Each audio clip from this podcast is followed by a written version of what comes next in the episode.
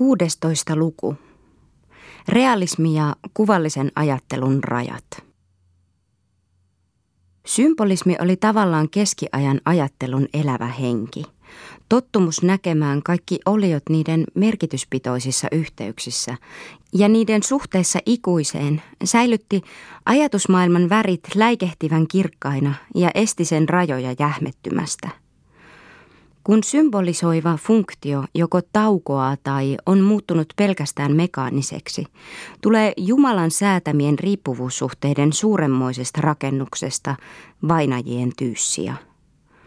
Systemaattinen idealismi, joka edellyttää kaikkialla olioiden välisiä suhteita niiden olennaiseksi katsotun yleisen laadun pohjalla, johtaa jäykkyyteen ja hedelmättömään luokitteluun.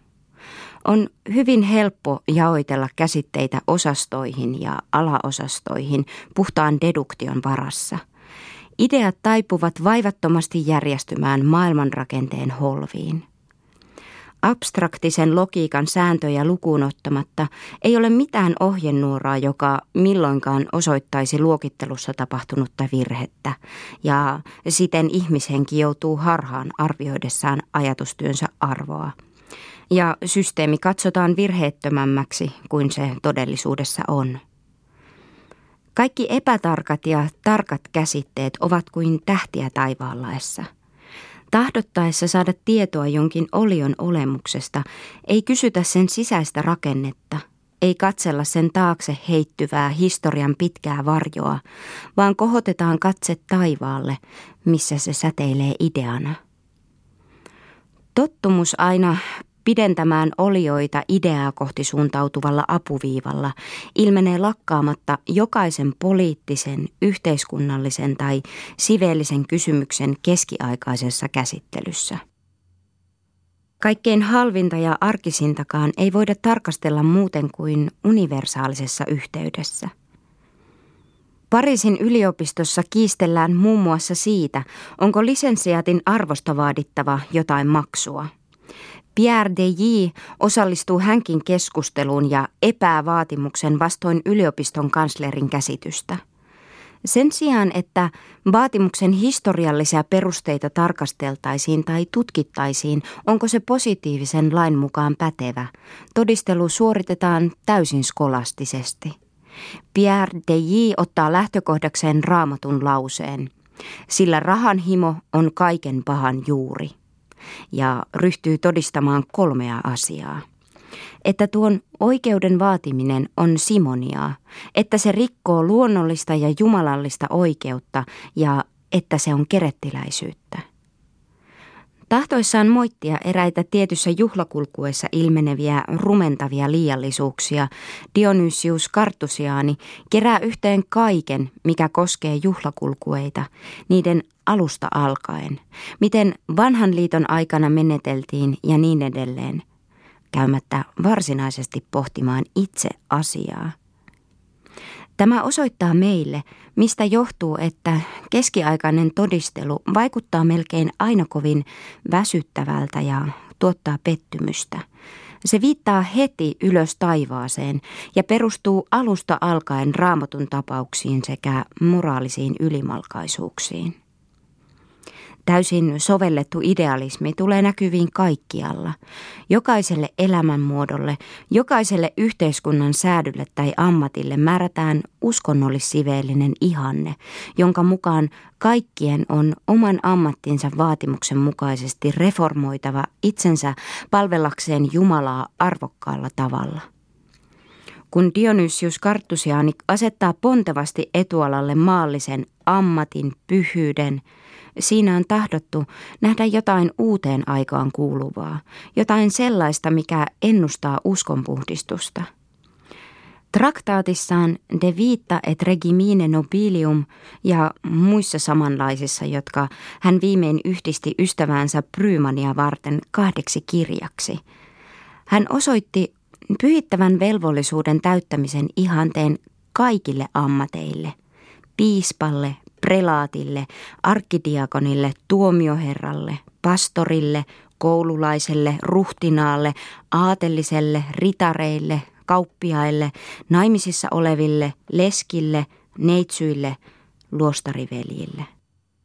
Mutta juuri siinä, että jokainen sääty erotetaan tarkoin itsenäiseksi, on jotain keskiaikaista, ja tämä velvollisuusoppi kehitellään tuohon abstraktiseen ja yleiseen tapaan, joka ei missään kohdassa johda siten käsitellyn ammatin varsinaiselle alueelle. Tässä kaikinpuolisessa suhteistamisessa yleiseen ilmenee ominaisuus, jolle Lamprecht on antanut typismin nimen ja jonka hän on katsonut aivan erikoisen luonteenomaiseksi keskiajan hengelle. Se johtuu kuitenkin ennemmin tuosta ihmismielen subordinoivasta tarpeesta, joka kasvaa esiin syvään juurtuneesta idealismista. Ei ole niinkään kysymyksessä se, ettei kyettäisi näkemään olioiden samaa laatua kuin tietoinen tahto viitata kaikkialla olioiden tarkoitukseen, niiden suhteessa korkeimpaan, niiden siveellisessä idealiteetissa, niiden yleisessä merkityksessä. Kaikesta etsitään juuri ei-persoonallista. Tahdotaan antaa sille esikuvan, normaalitapauksen arvo – Individuaalisen käsityksen puute on tiettyyn määrään asti tahallista. Se johtuu pikemmin alhaiselle henkiselle kehitysasteelle luonteenomaisesta, kaikkea vallitsevasta universalistisesta ajattelutottumuksesta. Keskiajan hengen toiminta oli mitä suurimmassa määrässä koko maailman ja koko elämän jakamista itsenäisiksi ideoiksi ja näiden ideoiden järjestämistä suuriin ja monilukuisiin arvosuhteisiin tai ajatushierarkioihin. Siitä johtuu keskiajan hengen kyky erottaa jokainen kvaliteetti yksityisen tapauksen kompleksista olennaisesti itse toimivaksi kun Tuluusen piispa Fylko kerran joutuu epäilyksen alaiseksi, koska hän antaa almuja eräälle albigensinaiselle, hän vastaa, en anna kerettiläiselle, vaan köyhälle. Ja Ranskan kuningatar Skotlannin Margaretta, joka suutelee nukkuvan runoilijan Alain Chartien huulia, puolustautuu sanomalla – en ole suudellut miestä, vaan jaloa suuta, josta on tullut ulos niin paljon hyviä sanoja sekä hyveellisiä puheita. Sananlasku lausui, voin hairahtua ja vapista, mutta harhaoppista minusta ei tule. Eikö tämä kaikki vastaa tavallisen ajattelun alueelle siirrettynä, sama kuin teologian korkeimmissa spekulaatioissa se, että erotettiin toisistaan Jumalan voluntas antecedens, jonka mukaan hän tahtoo saada kaikki autuaiksi, ja voluntas consequens, joka koskee vain valittuja.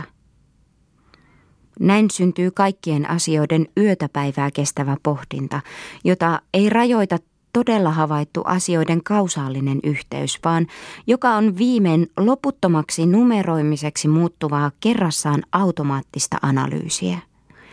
Mikään muu ei houkutellut sellaiseen käsittelyyn yhtä paljon kuin hyveiden ja syntien alue.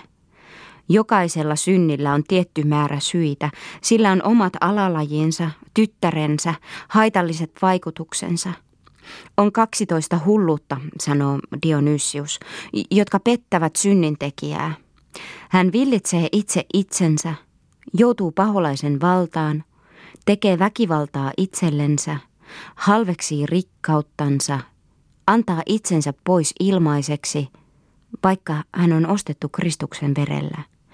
Hylkää kaikista uskollisimman rakastajansa, uskoo uhmaavansa kaikkivaltiasta, palvelee perkelettä, hankkii itsellensä rauhattomuuden, avaa itselleen tien helvettiin, sulkee itseltään pääsyn taivaaseen ja kulkee kohti helvettiä. Kaikkia pykäliä valaistaan raamatun lauseilla, kuvilla ja yksityiskohtaisilla selityksillä. Ne esitetään varmoin piirtein, kuvataan niin tarkasti, että ne ovat yhtä selviä ja itsenäisiä kuin veistokuvat kirkon portaalissa. Sitten sama sarja selitetään heti uudestaan syvemmässä mielessä. Synnin paino on punnittava seitsemältä näkökannalta. Jumalan, synnintekijän, aiheen, olosuhteiden, tarkoituksen sekä itse synnin ja sen seurausten näkökannalta. Muutamat näistä kohdista on jaettu edelleen kahdeksaan tai neljääntoista alaosastoon. Ei esimerkiksi toinen. Synti on raskaampi tai kevyempi aina vastaanotettujen hyvien töiden, tietojen, aikaisemman hyveen, viran, vihkimyksen, vastustuskyvyn, uskon ja iän mukaan. On kuusi heikkoutta, jotka tekevät ihmisen syntiin taipuvaksi. Tätä kaikkea voidaan verrata buddhalaisuuteen – Sielläkin moraalinen systematiikka on tukemassa hyveen harjoituksia. Tämä synnin anatomia on tarkoitettu vahvistamaan syyllisyyden tunnetta, mutta se voisi helposti sitä heikontaa ohjaamalla sen viisastelevaan luokitteluun, ellei synnin kuvittelua ja rangaistuksen ajattelua samalla kiihotettaisi äärimmilleen – Kukaan ei kykene tässä elämässä täysin käsittämään eikä oikein ymmärtämään synnin suunnattomuutta. Kaikki moraaliset mielikuvat saavat sietämättömän ylipainon, kun ne yhä uudestaan välittömästi suhteistetaan Jumalan majesteettiin.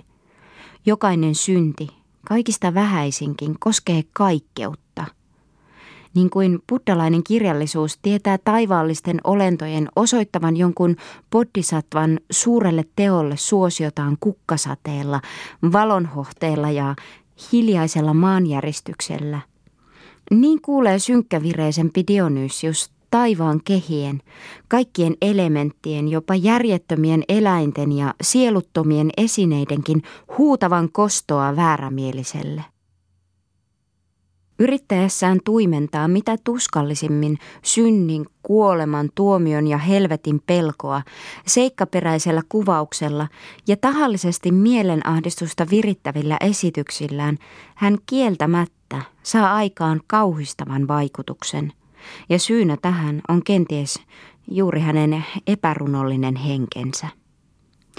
Dante on koskettanut helvetin pimeyttä ja hirmuja kauneudella. Farinaatta ja Ugolino ovat kehnoudessaan heroisia, ja siipiänsä liikuttava Lucifer lohduttaa meitä majesteetillansa. Mutta sellainen kaikesta mystillisestä intensiivisyydestä huolimatta täysin proosallinen munkki kuin Dionysius Kartusiaani tarjoaa meille helvetistä vai mitä suurimman hädän ja kurjuuden mielikuvan. Ruumiilliset kivut ja tuskat maalataan kirvelevin värein. Syntisen ihmisen tulee kaikin voimin yrittää kuvata ne mieleensä niin elävästi kuin suinkin mahdollista. Pitäkäämme silmiemme edessä, mm, sanoo Dionysius, ylenmäärin lämmitetty hehkuva uuni ja siinä makaava alaston mies, jota ei koskaan pelasteta sellaisesta piinasta. Eikö tuo tuska, sen pelkkä näkeminenkin tunnu meistä sietämättömältä? Kuinka onneton tuo mies mielestämme onkaan – Kuvitelkaamme, kuinka hän kieriskelisi uunissa puolella ja toisella, kuinka hän huutaisi, parkuisi, eläisi, millaisessa ahdistuksessa hän olisi, millainen tuska häntä vihloisi, varsinkin kun hän havaitsee, ettei tuo sietämätön rangaistus pääty milloinkaan. Tahtomattaan tulee ajatelleeksi, kuinka voivat ne, jotka näin kuvittelivat helvetin tuskia – antaa polttaa ihmisen elävältä maan päällä. Tulen kuumuus, hirveä kylmyys, inhottavat madot, löyhkä, nälkä ja jano, kahleet ja pimeys, helvetin sanoin kuvaamaton likaisuus, sieltä lakkaamatta korviin kaikuva huuto ja parku, kauhea perkele, kaikki levitetään lukijan mieleen ja aisteihin kuin painajaisunen tukehduttava käärinliina. Mutta vielä vihlovampi on sielullisten tuskien ahdistus, katumus, pelko, loppumattoman puutteen ja kurjuuden onttotunne, sanomaton Jumalaan kohdistuva viha ja kaikki hänen valittujensa autuuden kadehtiminen. Aivoissa ei mitään muuta kuin sekasortoa ja painostusta, tajunta täynnä erehdyksiä ja vääriä kuvitelmia, sokaistumista ja hourekäsitteitä ja tietoa, että kaikki on oleva näin ajassa ja ikuisuudessa, korostetaan teennäisillä vertauksilla päätä huimaiviin korkeuksiin. Ei ole syytä todistella eikä pohtia sitä tosiasiaa, että iänkaikkisen piinan pelko. Ilmenipä se sitten äkillisenä jumalallisena pelontuskana tai pitkällisen sairauden, painostuksen tavoin jäytävänä, mainitaan yhä uudestaan itsensä syventymisen ja hurskauden vaikuttimena. Kaikki tarkoitti juuri sitä.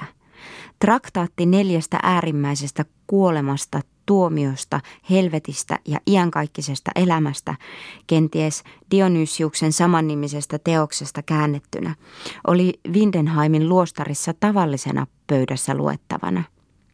Se oli varmaan katkeraa aterian maustetta. Niin kirpein keinoin ei ihmisiä kuitenkaan aina kehoitettu sivelliseen täydellistymiseen – Keskiajan ihminen on kuin henkilö, jolle on jo liian kauan annettu väkeviä lääkkeitä.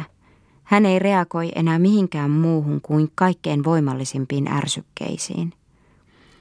Kun keskiaikainen henki tahtoo saada hyveen kiitettävyyden säteilemään täydessä loistossa, sille riittävät vain äärimmäiset esimerkit, joissa niin suurta liioittelua karttava siveellisyyskäsitys näkisi hyveen jo muuttuvan irvikuvaksi. Kärsivällisyydestä tarjosi esimerkin pyhä Egidius, joka nuolen haavoittamana rukoili Jumalaa, ettei haava paranisi hänen eläessään.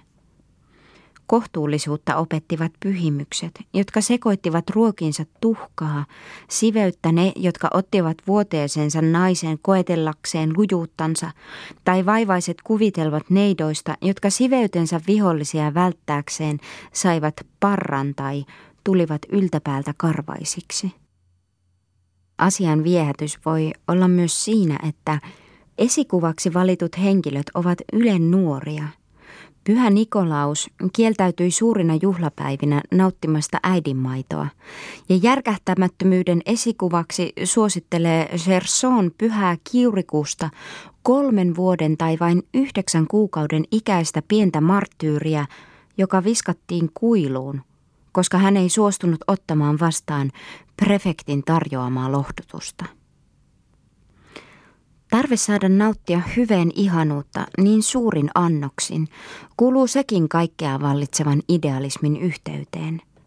Kun hyve nähtiin ideana, sen arvostamiselta tavallaan riistettiin todellisen elämän pohja – sen kauneus nähtiin sen itsenäisessä olemisessa äärimmäisenä täydellisyytenä, eikä sen jokapäiväisessä noudattamisessa, johon sisältyi lankeamista ja nousemista.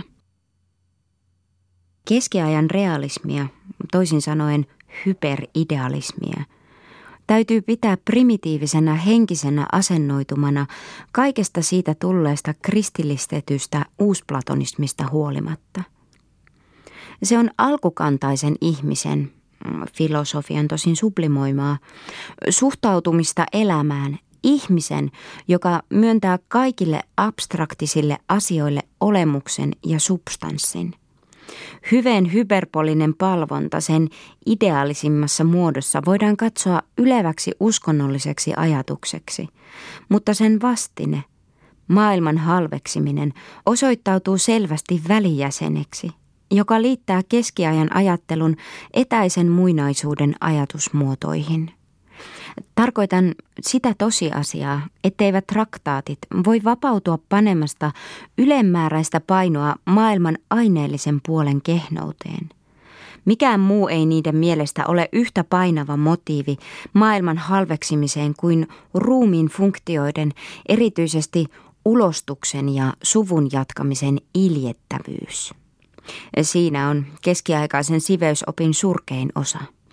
Inho kohdistettuna ihmiseen, joka on tehty mitä likaisimmasta siemenestä, siinnyt lihan himossa, ruokittu kuukautisverellä, jonka sanotaan olevan niin inhottavaa ja epäpuhdasta, että sen kosketus saa hedelmät surkastumaan ja pensaat lakastumaan, ja jos koirat sitä syövät, ne tulevat vesikauhuisiksi.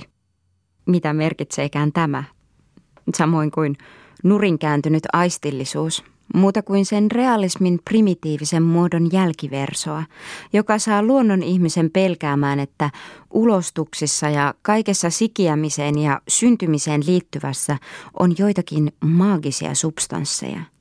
Suora eikä kovin pitkä linja yhdistää maagisen pelon, joka saa luonnon kansat karttamaan naisen naisellisempia toimituksia, siihen naisiin kohdistuvaan askeettiseen vihaan ja solvaukseen, joka Tertulliaanuksesta ja hieronyymoksesta lähtien rumentaa kristillistä kirjallisuutta. Kaikki ajatellaan substantiaaliseksi. Tämä ei ilmene missään niin selvästi kuin opissa – Kristuksen ja kaikkien pyhimysten ylimääräisistä ansioista. Vaikka sellaisen aarteen mielikuva ja käsitys, että jokainen uskovainen Kristuksen korpus mystikumin kirkon jäsenenä tulee osalliseksi tähän aarteeseen, on jo hyvin vanha, tulee oppi, jonka mukaan nuo hyvät teot muodostavat ehtymättömän varaston kirkon, erittäinkin paavin hoidettavaksi, esille vasta 13 vuosisadalla. Alexander Haalesialainen käyttää ensimmäisessä tesaurus-sanaa siinä teknillisessä merkityksessä, jonka se on siitä lähtien säilyttänyt.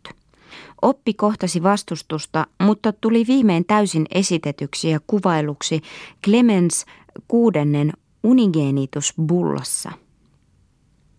Aarre käsitetään siinä selvästi pääomaksi, jonka Kristus on uskonut pyhälle Pietarille ja tämän seuraajille – se kasvaa yhä joka päivä, jopa niin, että mitä useammat ihmiset ohjataan näitä keinoja käyttäen oikealle tielle, sitä enemmän noita ansioita kertyy.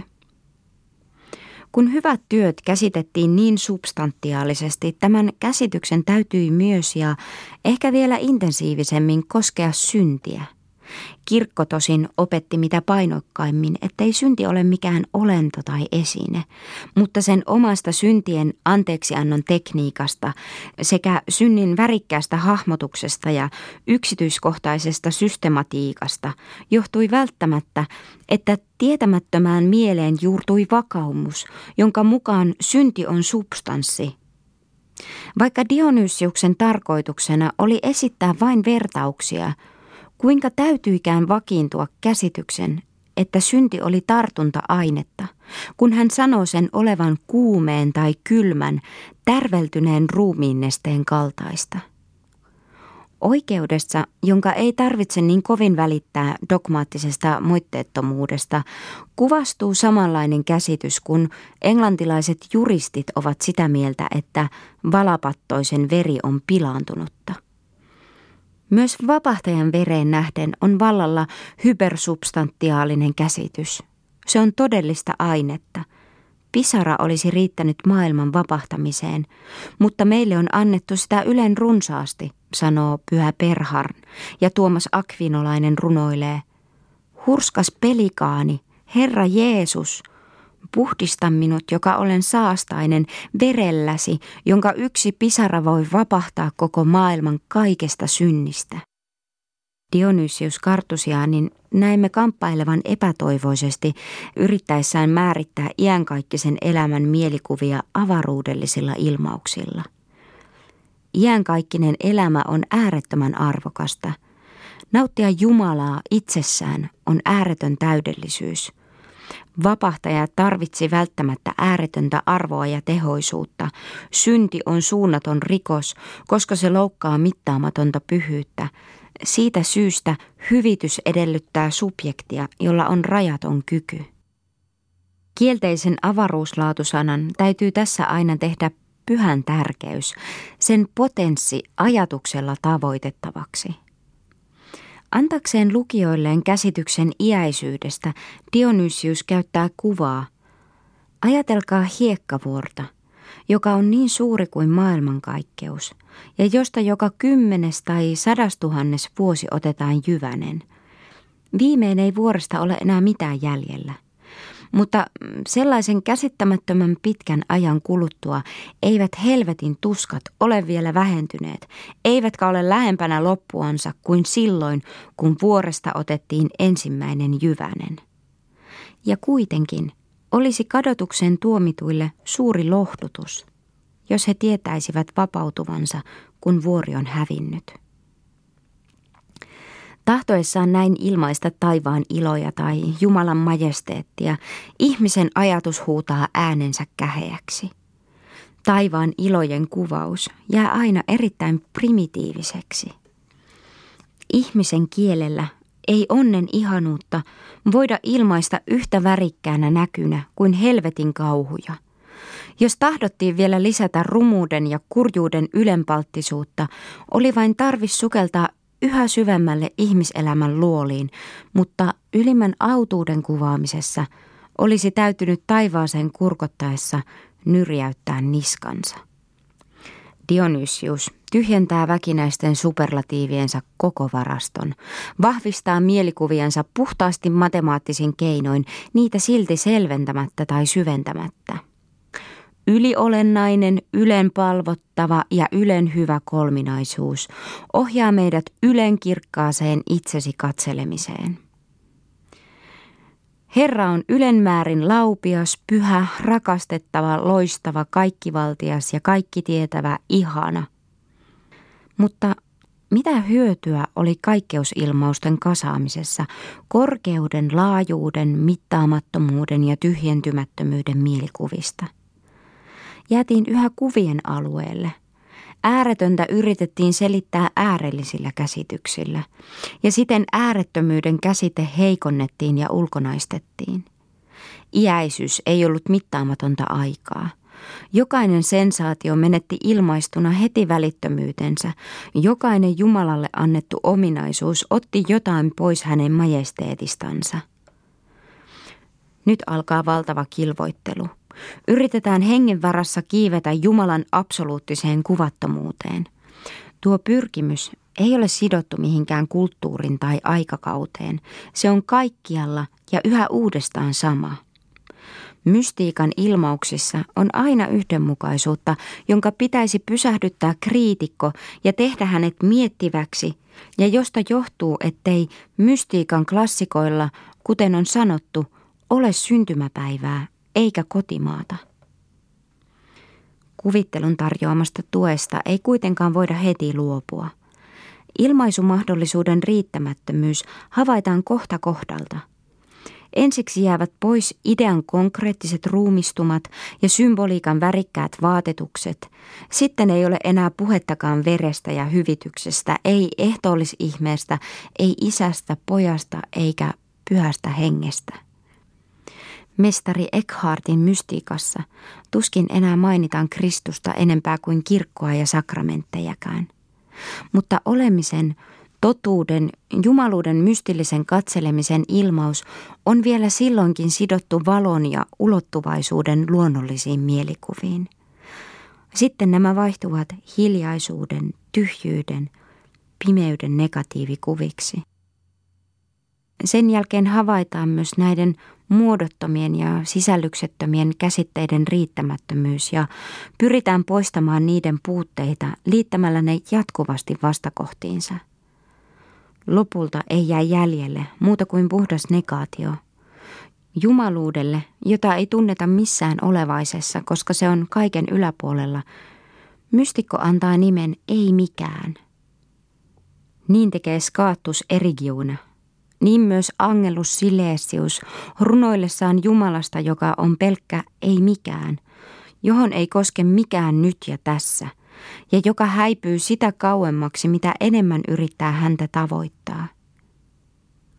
Tämä katselevan hengen eteneminen, kunnes on luovuttu kaikesta mielikuvasta, ei tietenkään ole todellisuudessa tapahtunut niin täsmällisessä järjestyksessä. Useimmat mystilliset ilmaukset – osoittavat kaikki nuo vaiheet samanaikaisina ja epäjärjestyksessä.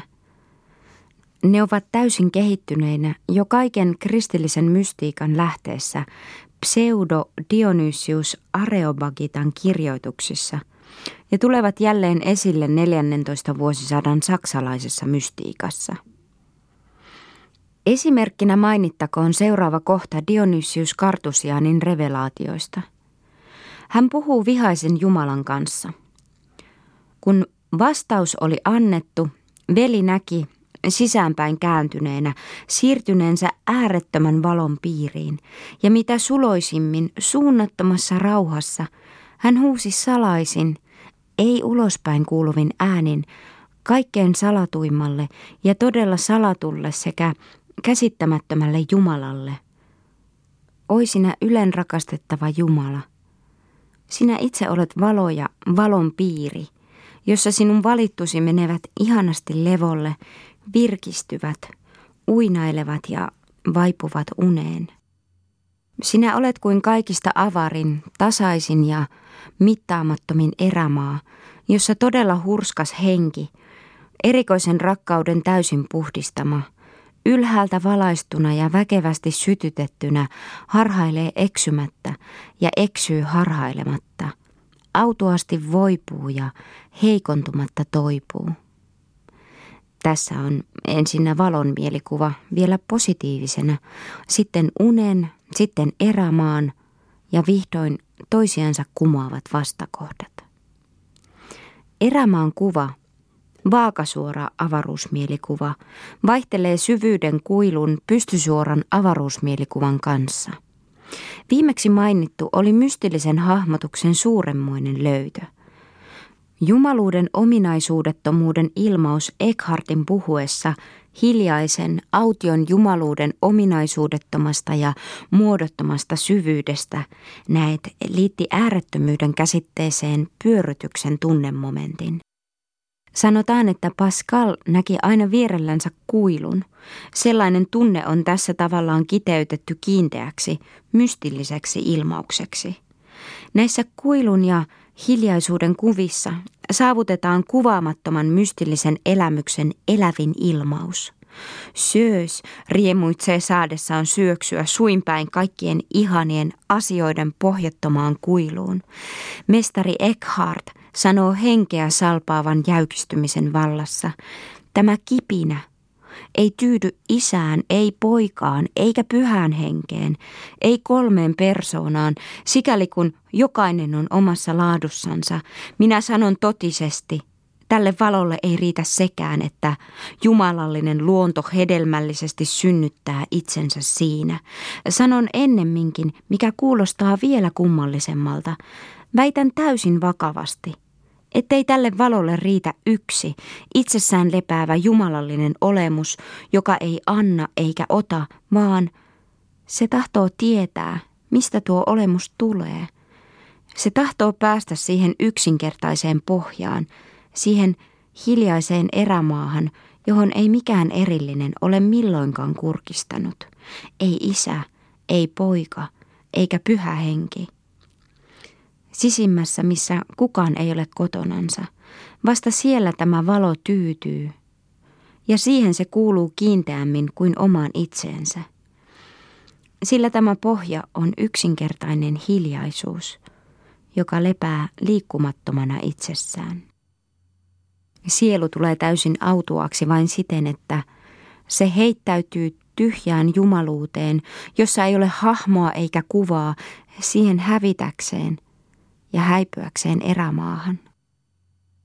Tolerin kuulemme sanovan, tässä vaipuu puhdistettu kirkastettu henki jumalalliseen pimeyteen, hiljaiseen vaitioloon ja käsittämättömään sekä sanomattomaan yhtymykseen – ja tässä vaipumisessa häviää kaikki yhtäläinen ja erilainen, ja tässä kuilussa henki kadottaa itsensä, eikä tiedä mitään Jumalasta, ei itsestään, ei yhtäläisestä, ei erilaisesta eikä mistään, sillä se on vajonnut Jumalan ykseyteen ja menettänyt kaikki eroavuudet.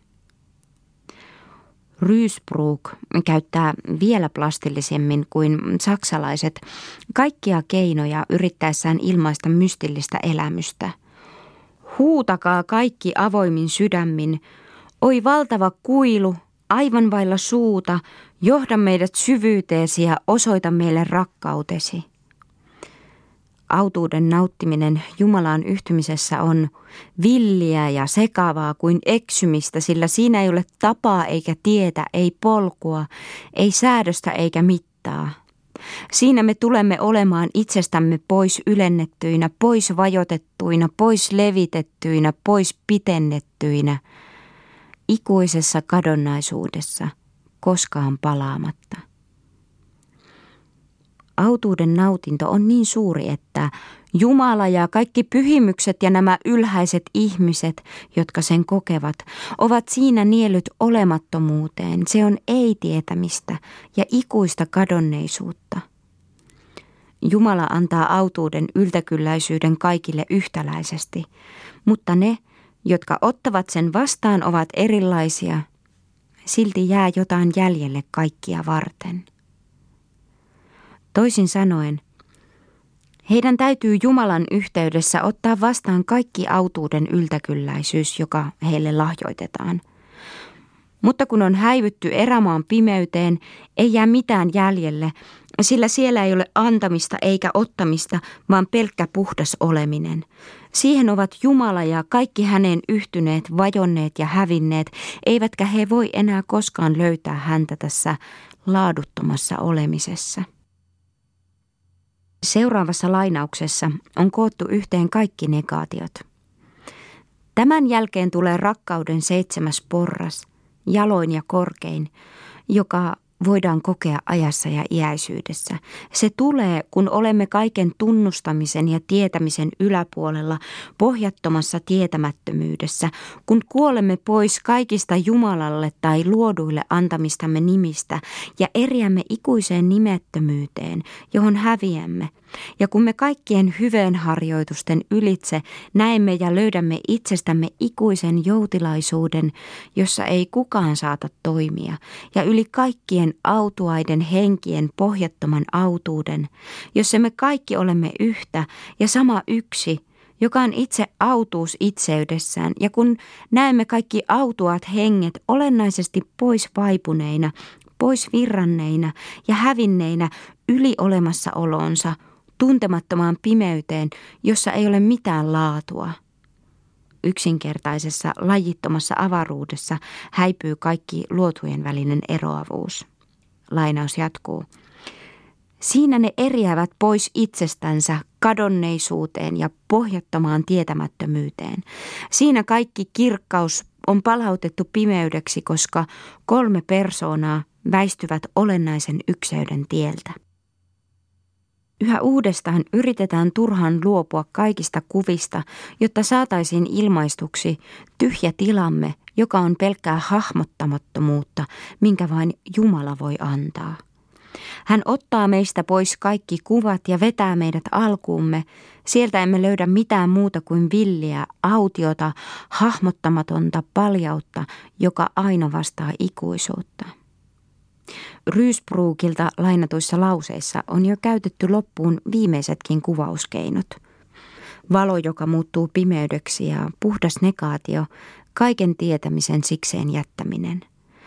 Jo pseudo Areobakiitta oli sanonut Jumalan sisintä salaista olemusta hänen pimeydeksensä, ja hänen kaimansa, ihailijansa ja kommettaattorinsa Dionysius Kartusiaani kehittelee tämän ilmauksen täydellisesti.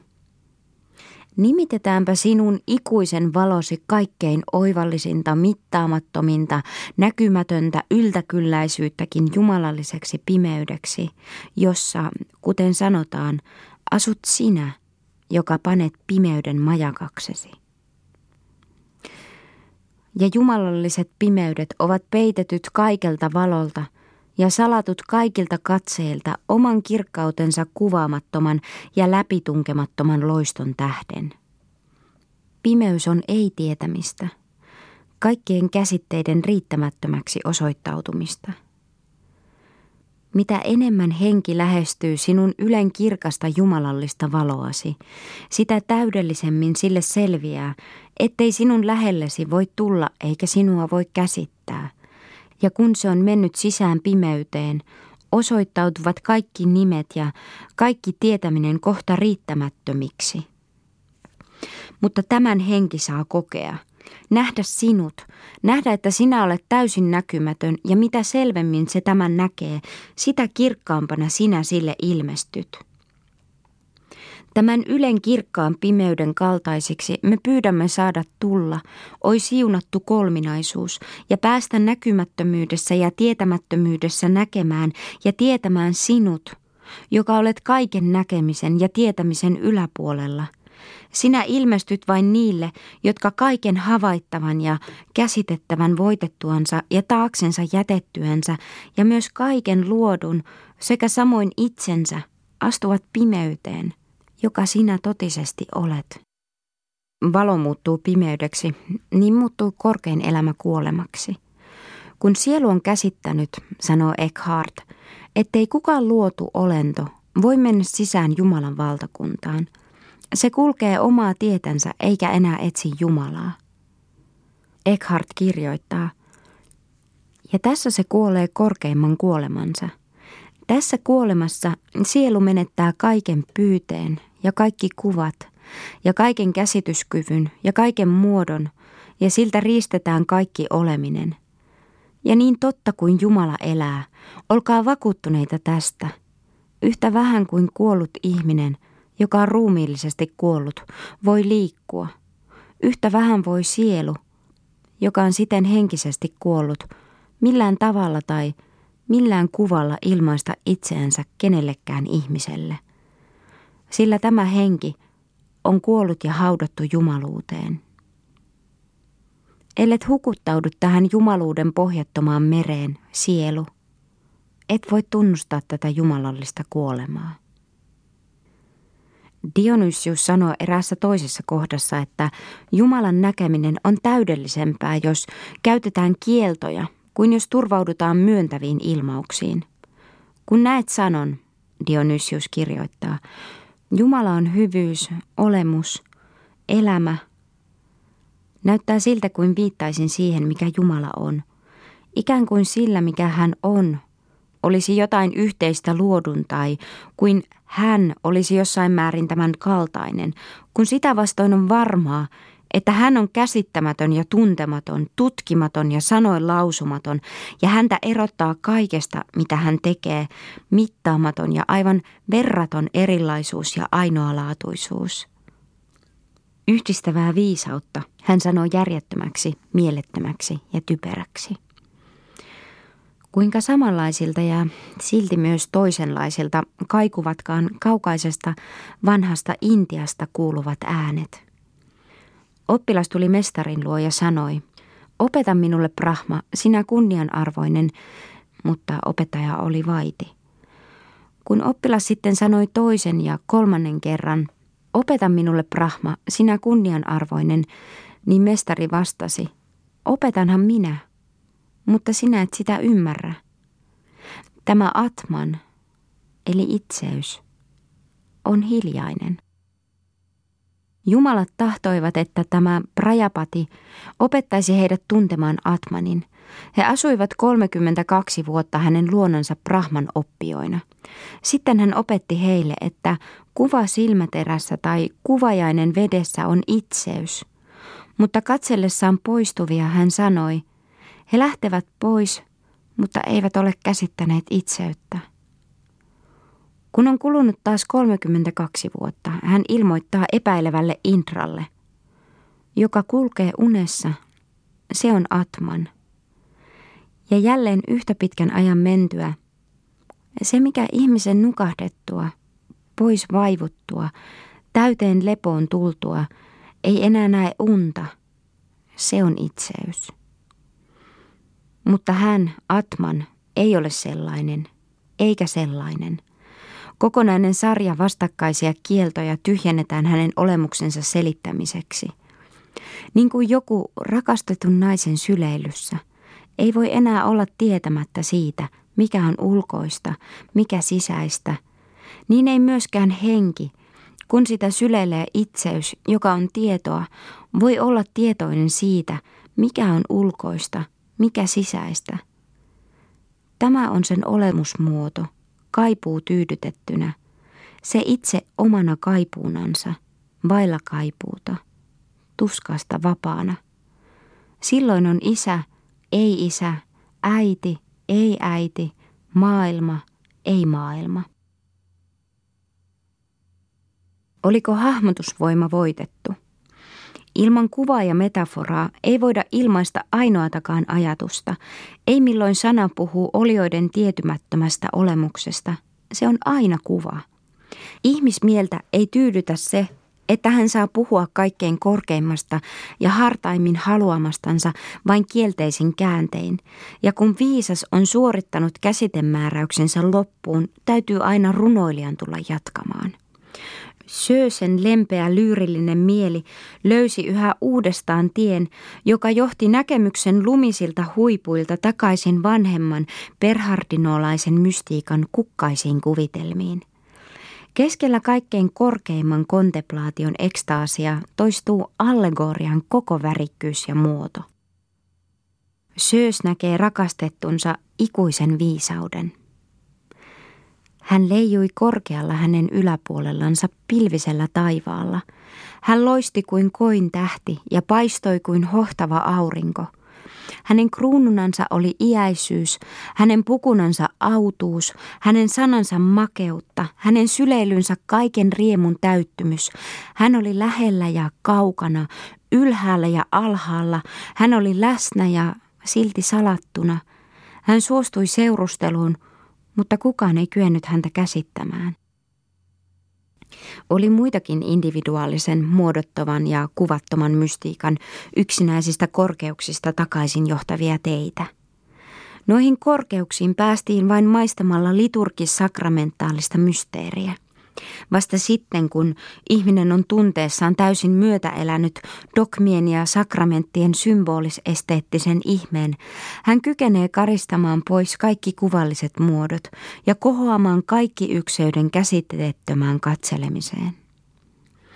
Mutta ihmisen henki ei voinut milloin hyvänsä ja niin usein kuin halusi nauttia kirkkautta – Tämä rajoittui omituisen armoituksen pian ohivieriviin tuokioihin, ja silloin oli alhaalla aina odottamassa kirkko viisaine ja niukkoinen mysteerisysteemeineen. Kirkko oli liturgiassaan tihentänyt hengen ja jumalallisen välisen kosketuksen tiettyjen hetkien elämykseksi ja oli antanut mysteerille muodon ja värin. Siitä syystä se on aina jäänyt elämään, kun hillitön mystiikka on mennyt menojansa – se on säästänyt tarmoa. Kirkko suvaitsi tyynesti esteettisen mystiikan kaikkein värikkäimpiä kuvitelmia, mutta pelkäsi varsinaista tuhoavaa mystiikkaa, joka sytytti ja poltti kaiken, minkä pohjalle kirkko oli rakennettu, sen sopusointuisen symbolismin, sen dogmit ja sakramentit. Yhdistävä viisaus on järjetöntä, mieletöntä ja typerää. Mystikon polku johtaa äärettömyyteen ja tiedottomuuteen. Kun jumaluuden ja kaiken erillisen ja nimellä mainittavan välinen olemuksen yhtäläisyys ehdottomasti kielletään, kumotaan samalla kaikki varsinainen transcendenssi. Elämää johtava silta on silloin purettu. Kaikki luodut ovat pelkkää ei mitään.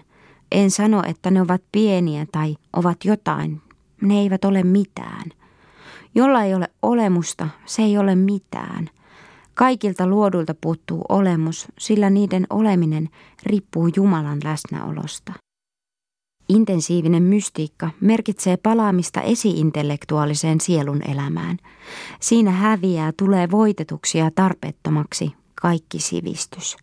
Kun mystiikka kuitenkin tuottaa runsaita hedelmiä kulttuurille, tämä johtuu siitä, että se aina kiipeää ylöspäin esiasteiden kautta ja vasta vähitellen hylkää kaiken elämänmuodon ja kulttuurin. Tälle se tuottaa hedelmiä alkuasteillansa, kasvillisuusrajan alapuolella. Siellä kukoistaa siveellisen täydellisyyden puutarha, tämän täydellisyyden, jota vaaditaan valmistusvaiheena kaikilta näkemiseen pyrkiviltä – Rauha ja lempeys, himon tukahduttaminen, yksinkertaisuus, kohtuullisuus, uutteruus, vakavuus ja hartaus. Niin oli laita Intiassa ja niin on täälläkin.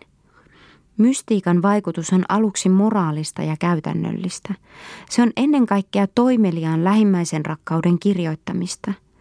Kaikki suuret mystikot ovat mitä innokkaimmin ylistäneet käytännöllistä toimintaa – Asettihan mestari Eckhart Martan ylemmäksi kuin Marian ja sanoi, että on luovuttava Paavalin ekstaasistakin, jos voidaan auttaa köyhää tarjoamalla hänelle lientä.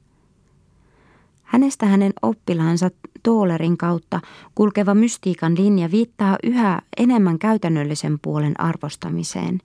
Myös Rysbrook ylistää hiljaista, vaatimatonta työtä, ja Dionysius Kartusiaanissa yhtyy jokapäiväisen uskonnollisen elämän käytännöllinen mieli, ja mitä kiihkein individuaalinen mystiikka täydellisesti samassa henkilössä.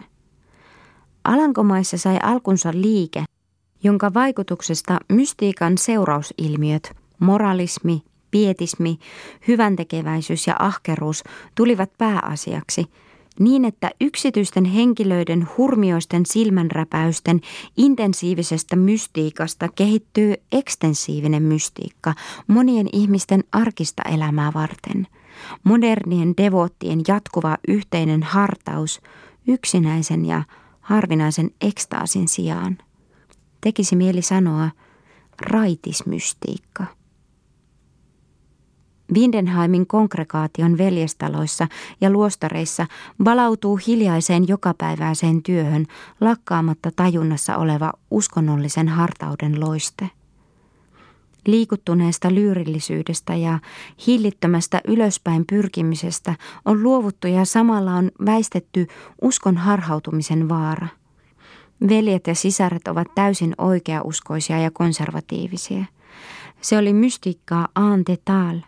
Oli vain saatu isku, otettu vastaan kipinä ja saatiin kokea hurmio ahtaassa, hiljaisessa, vaatimattomassa elämänkehässä, tutunomaisessa seurustelussa, kirjeenvaihdossa ja itsensä tutkiskelussa. Tunne- ja tahtoelämää kehitettiin kuin kasvihuoneessa – oli paljon pientä puritaanisuutta, paljon pietististä yksinkertaisuutta.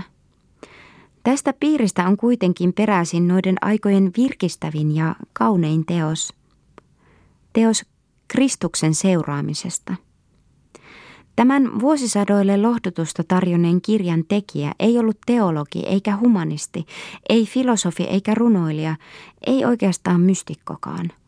Tuomas Kemppiläinen – hiljainen, itsensä syventynyt mies, jonka mieltä vallitsi messuihmeeseen kohdistuva hellyys ja mitä varmin käsitys Jumalan johdatuksesta. Ei tiennyt mitään siitä kiivaasta närkästyksestä, jota kirkon hallinto tai maallinen elämä viritti saarnaajiensa mieliin. Ei mitään sellaisten henkilöiden kuin Gersonin, Dionysiuksen tai Nikolas Kusanuksen monipuolisesta pyrkimyksestä. Ei mitään Johannes Brymanin villistä kuvittelusta tai Alain de la Rocheen värikkäästä symbolismista. Hän etsi vain rauhaa kaikesta olevasta ja löysi sen. Hän kirjoittaa – Oi kuinka terveellistä, kuinka miellyttävää ja suloista on istua yksinäisyydessä ja olla vaitia, puhua Jumalan kanssa. Ja hänen kieltäytyvää ihmismieltä varten kirjoittamastaan yksinkertaisen elämän kuolemanviisauden kirjasta tuli teos kaikkia aikoja varten. Tässä oli jälleen luovuttu kaikesta uusplatonisesta mystiikasta ja pohjana oli vain rakastetun kirjailijan Berhard Klervoolaisen mieliala – Kirjassa ei kehitellä ajatuksia filosofisesti. Se sisältää vain keskeisen ajatuksen ympärille ryhmitettyjä ylen koruttomia mietelauselmia. Ajatukset eivät esiinny alistussuhteessa tuskin rinnastettuinakaan. Siinä ei ole jälkeäkään Heinrich Sösen lyyrillisestä värinästä tai Rysbruukin kiihkeästä säkenöimisestä – Toistensa parallelleina jatkuvien lauseiden kaiku ja heikot assonanssit saisivat imitaatioteoksen näyttämään kaksin verroin proosalliselta, ellei juuri tuo yksitoikkoinen poljento tekisi siitä pehmeän sadeillan merta tai tuulen syksyistä huokailua muistuttavaksi. Imitaatioteoksen vaikutuksessa on jotain ihmeellistä – Tämä kirjailija ei tenhoa meitä voimallaan tai lennokkuudellaan niin kuin Augustinus, ei sanansa kukinalla niin kuin pyhä Perhard, ei ajatuksensa syvyydellä tai runsaudella. Kaikki on tasaista ja raskasmielistä, kaikki molliin soinitettua. On vain lepoa ja rauhaa, hiljaista alistunutta odotusta ja lohdutusta. Olen kyllästynyt ajalliseen elämään – sanoo Tuomas erässä kohdassa. Mutta silti tämän maailmasta luopuneen sana voi rohkaista elämään väkevämmin kuin kenenkään muun. Tässä kaikkien vuosisatojen väsyneitä varten kirjoitetussa kirjassa on eräs puoli, joka on yhtä pitävä kiihkeän mystiikan ilmausten kanssa. Siinä oli hahmotusvoima voitettu siinä määrin kuin se oli mahdollista ja symbolien läikehtivän kirjava puku riisuttu – siitä syystä imitaatio ei rajoitukaan vain tiettyyn kulttuurikauteen, samoin kuin kaikki ykseyden ekstaattiset kontemplaatiot, sekin johtaa pois kaikesta kulttuurista. Se ei kuulu mihinkään erityiseen kulttuuriin.